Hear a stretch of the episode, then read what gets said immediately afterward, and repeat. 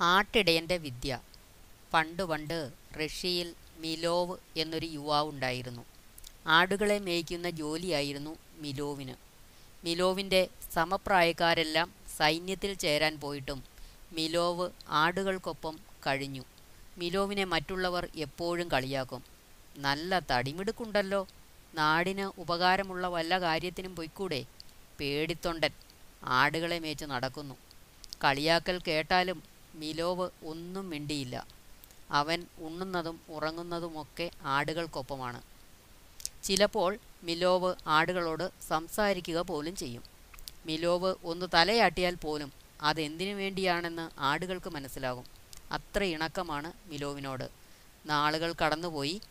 ഒരു രാത്രി മിലോവിന്റെ നാട്ടിൽ കൊള്ളക്കാരെത്തി. കരുത്തുള്ള യുവാക്കളെല്ലാം സൈന്യത്തിലായത് കാരണം മറ്റുള്ളവരെ കൊള്ളക്കാർ എളുപ്പത്തിൽ കീഴടക്കി. അക്കൂട്ടത്തിൽ മിലോവും ഉണ്ടായിരുന്നു കണ്ണിൽ കണ്ടതെല്ലാം കൊള്ളക്കാർ കവർച്ച ചെയ്തു. കൂട് തുറന്ന് ആടുകളെയും കൊള്ളക്കാർ തെളിച്ചു നടത്തി. പിടി പിടികൂടിയവരെയും കൊണ്ട് കൊള്ളക്കാർ മല കയറാൻ തുടങ്ങി. ഒപ്പം ആടുകളുമുണ്ട്.